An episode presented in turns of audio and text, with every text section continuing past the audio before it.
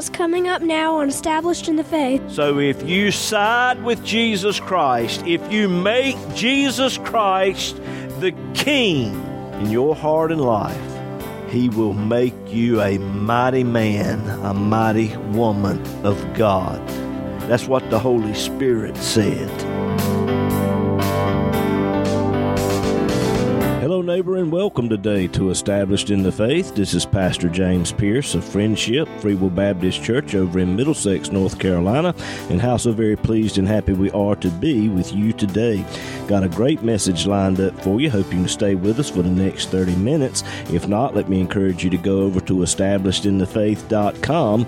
There you can listen to today's message as well as many others that are in podcast form. Well, we're going to go on into the message now. Hope and pray it'll be a blessing to you.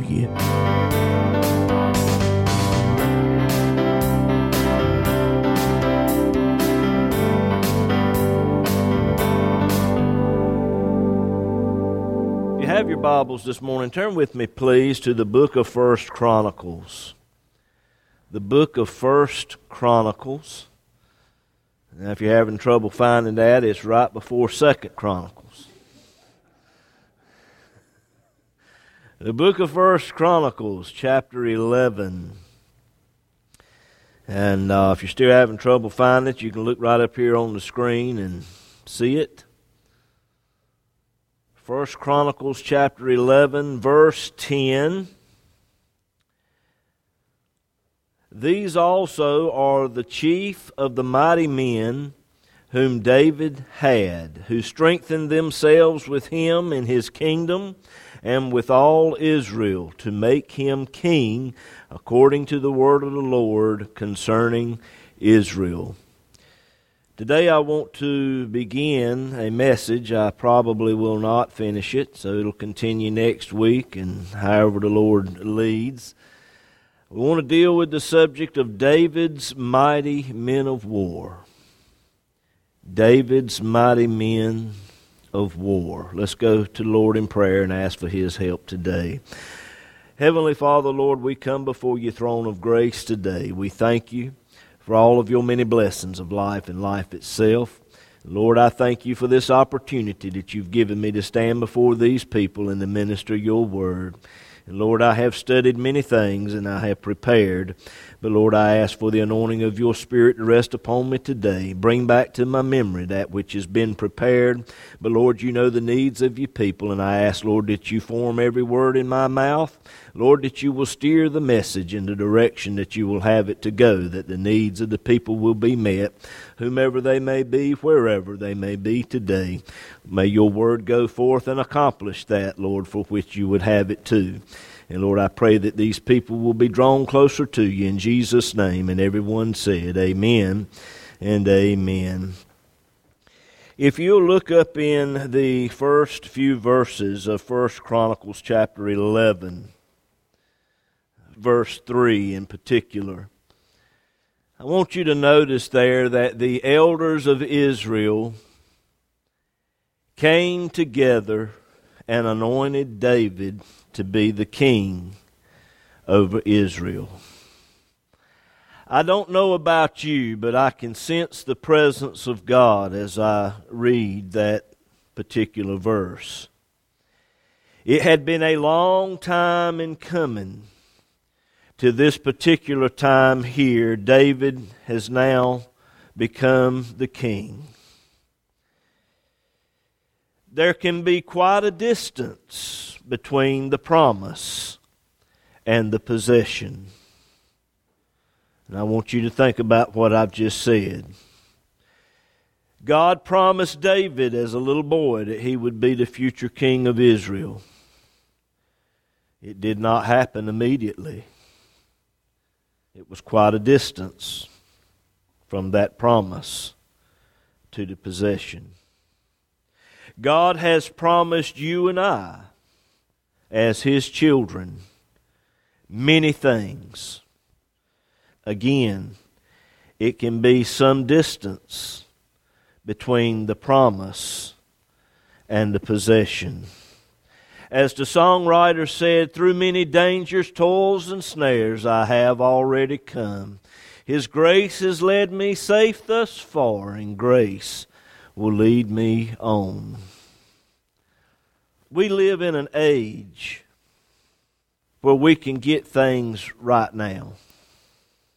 This push-button era that we live in.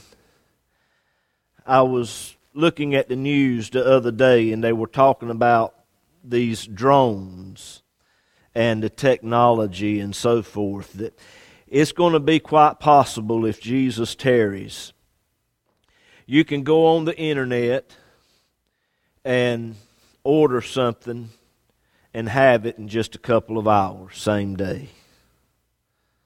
You think about that.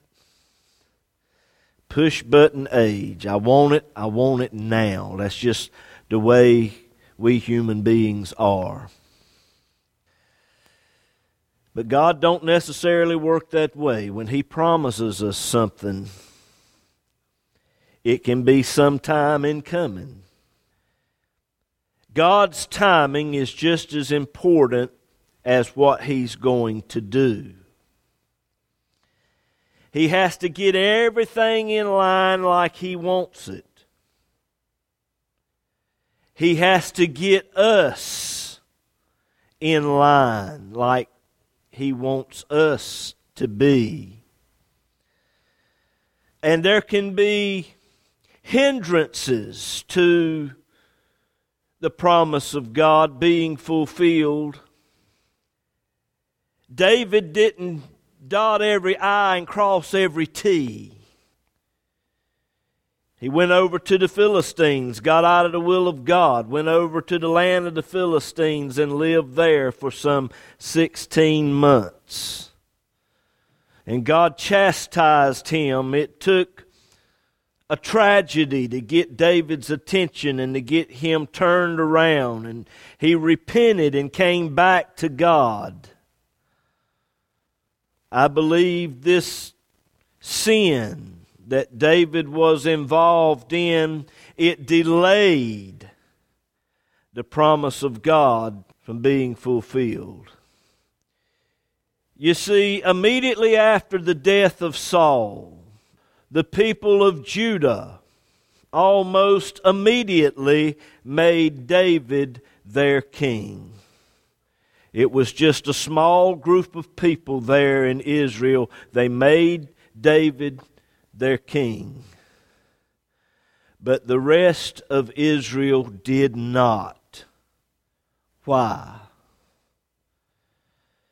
The people did not trust David because he had gone over and dwelt with the enemies of God for some 16 months.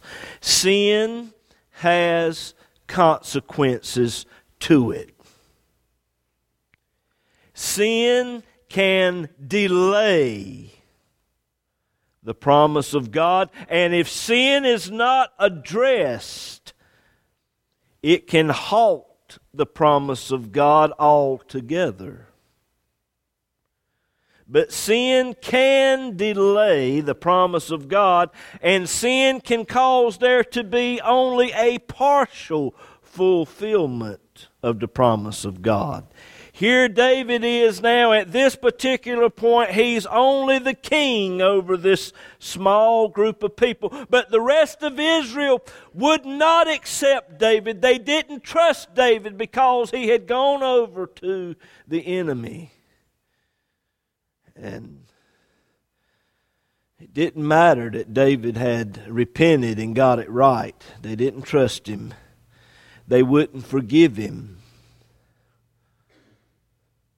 The Bible says that Abner, who was in charge of Saul's army, went and made Ishbosheth, Saul's son, the king over all Israel. Abner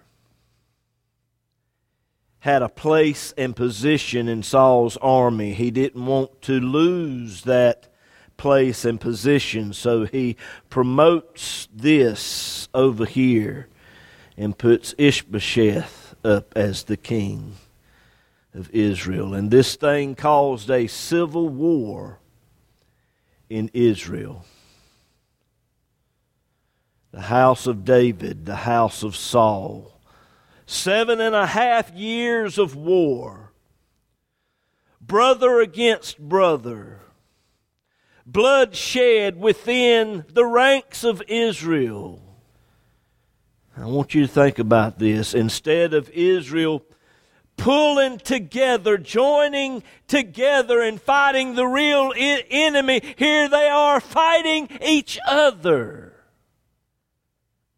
Sin, self-will, and unforgiveness caused that.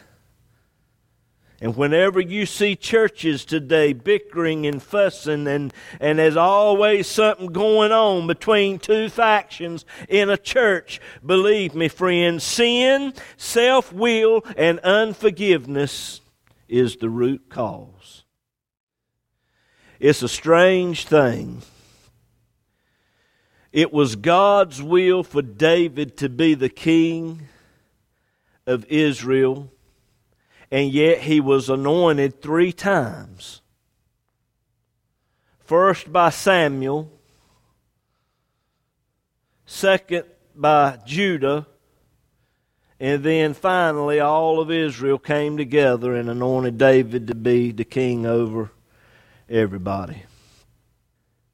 The lost world out here could care less about what God wants. Sadly and regrettably, much of the church falls into that same category. We don't go God's way unless we see that it's in our best interest to go God's way. You got to grab some people and pull them in with their fingernails dragging behind them in order to get them into the church. Just as God wanted David to be the king of Israel, God wants Jesus Christ to be the king today in your heart and in your life. And let me tell you, that is in your best interest. But it's hard to convince people that that's the case. I want to make a comparison here for just a few minutes. David became king over a few, Judah, before he became king over all. Presently, today, right now, Jesus Christ is king only over a few. Oh, but let me tell you something. There's coming a day when Jesus Christ is going to be king over everybody. And he is going to rule this world with a rod of iron, and of his kingdom there shall be no end. But he's king over a few. Presently, is Jesus Christ the king in your heart and life? Or is Jesus Christ a fire insurance policy? Well, how do you tell, Brother James? Well, you tell like this. Are you calling the shots? Are you doing what you want to do? Or do you go before the Lord and say, Lord, what do you want me to do? That's when you've made Jesus Christ king over your heart and life. All right. The Bible tells us, 1 Chronicles chapter 11, verse 10, that those who sided with David became mighty men. Now, the word men, man, can refer to both men and women. In Galatians chapter 3 and verse 28, the Bible says that Under the new covenant, there's neither Jew nor Gentile, bond or free, male or female, but all are in Christ Jesus. Galatians 3:28. So if you side with Jesus Christ, if you make Jesus Christ the King in your heart and life, He will make you a mighty man, a mighty woman of God. That's what the Holy Spirit said. That's what I want the Holy Spirit to say of me. A mighty man of God. And every one of you listening to me today, that should be your desire as well. You ought to want to be a mighty man, a mighty woman of God. If you make Jesus Christ your King, you will be. He will make you into that. Next, 1 Chronicles 11:10. These are also the chief of the mighty men whom David had, who strengthened themselves with him in his kingdom and with all Israel. Your strength is in Christ Jesus. Your power comes from the Holy Spirit. And the only way the Holy Spirit will work within our hearts and lives is as we place our faith in Christ and what Christ did for us at the cross. That is the means by which that power can work and operate in your heart and life. They strengthen themselves with Him. There's no strength without Him. Jesus said, without me you can do nothing. So if you're going to be a mighty man or woman of God, you've got to be in Christ. You've got to make Him King. You've got to let Him call the shots. Next, they had one agenda. And you can see it there in verse 10, 1 Chronicles 11. They had one agenda, that was to make Him King. Is that your agenda?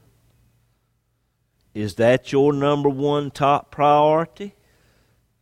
To make Jesus Christ the King in your life? Or, like I said, is Jesus just a fire insurance policy? Is Jesus Christ calling the shots? Is He the dominating one in your life, or is the sin nature still dominating you in some way, shape, form, or fashion? Unless you make Jesus Christ the King in your heart and life, you will not become a mighty anything for God. You'll become a mighty hindrance to the work of God. All right. According to the word of the Lord, last phrase there, 1 Chronicles 11:10. The word of the Lord is the will of God. If you want to know what the will of God is, read the word of God. People struggle with what the will of God is for their life. And yes, it can be a struggle when it comes to certain particular things like college, marriage, your career, that sort of thing. Those are big decisions that have to be made in life. And what does God want me to do in life? I can understand that, and that can be different for every one of us in here. But the will of God for every single one of us is to make Jesus Christ the King in your life and let Him call the shots. Give Him the reins of your heart and life. Now, let's take a look at one of David's mighty men. Dana, if you will, pull it up on the screen. 1 Chronicles 11, verse 11. Jashobeam, the Hakmonite. The Bible says that he lifted up his spear against 300, and they were slain by him at one time. You think of that. One man against 300. You're going to find that when you make Jesus Christ the King in your life, you're going to find that there's a lot of opposition out here. There's going to be more out here of the unsaved that set themselves against you. And it's not you per se as it is who you stand for and what you stand for. That's where the opposition is. But despite the opposition, Jashobeam stood with his spear uplifted. That spear is a type of the Word of God. And he slew 300 men at one time. In the natural, that is impossible. But with God, all things are possible. As a child of God, when you make Jesus Christ the King, you're going to have to take a stand. And you're going to have to hold up the Word of God. And when you do, it will slay many. I'm not talking about a physical death. I'm talking about the Word of God. It's quick and powerful and sharper than any two-edged sword, piercing even to the dividing asunder of the soul and the spirit. You cannot get through to that one who is unsaved. But the Word of God, under the power of the Holy Spirit, can do it. But you've got to lift up your spear in a world where everybody's against you. And that's what Jashobeam did. He lifted up his spear and slew 300 men. All right, let's look at Eleazar, the son of Dodo. 1 Chronicles 11, verses 12 through 14. David is at Past Damum, little small village. The people have worked all summer planting their crop, planting barley, cultivating it, working it. And here they are now fixing to harvest that for which they have worked for. And the Philistines have gathered now to come in and take it. It was a very small village, a very small crop of barley. You would probably look at that and say, Brother James, I just don't know if that's worth fighting for. There ain't much to it. You know, you got to pick your battles. But David stood in that field of barley. It wasn't worth much. But he stood in that field. And Eleazar stood with him, and they protected that field of barley, what the people had worked for. Let me tell you something. If you ain't careful, the devil will come in and take everything you got. And if you don't take a stand for a little thing, if you give the devil an inch, he'll take a mile. Little things, if you ain't careful, they can become great big things. And David stood in that field, and Eleazar stood beside him and fought for this little small field of barley. It wasn't worth much, but they stood their ground. And God wants to make mighty men and women of you. Every single one of you under the sound of my voice, God wants to make a mighty man or woman of God out of you.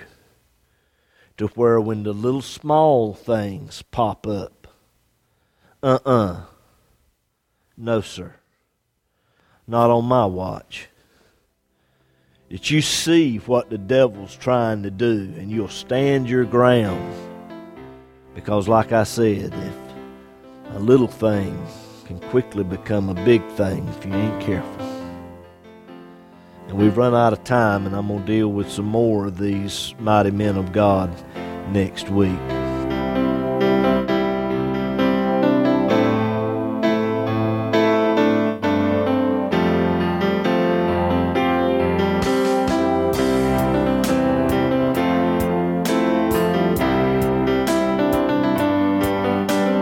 If the program today has been a blessing to you and you would like to have a free CD copy of this message, just give us a call or text us at 252-299-4234. You can also go to establishedinthefaith.com. There you will find today's message as well as many others that are in podcast form. But perhaps you need someone to just talk to or to just pray with you about something. Again, just give us a call at 252-299-4234.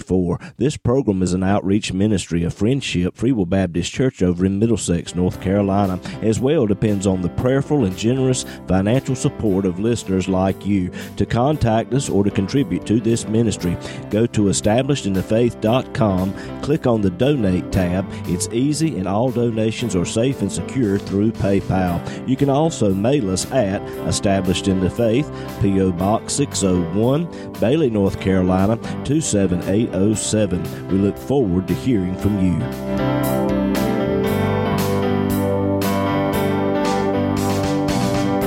I'm Haven. And I'm Juliana. And you've been listening to Established in the Faith with our dad, James Pierce. He's the pastor of Friendship Free Will Baptist Church over in Middlesex, North Carolina. We have Sunday school every Sunday morning at 9:45 and worship service at 11, as well as prayer meeting and Bible study every Wednesday night at 7:30. Go to establishedinthefaith.com and click on the Events tab for gospel singings and other special services. That's right, Jules. And the church is located at 744 Friendship Church Road in Middlesex, North Carolina, near the E-Med community. On the website, if you click on the Contact Us tab, Google Maps will bring you right to us. We would love to have you, and we hope to see you there. And we hope today's program has been a blessing to you. Thank you for listening, and God bless you.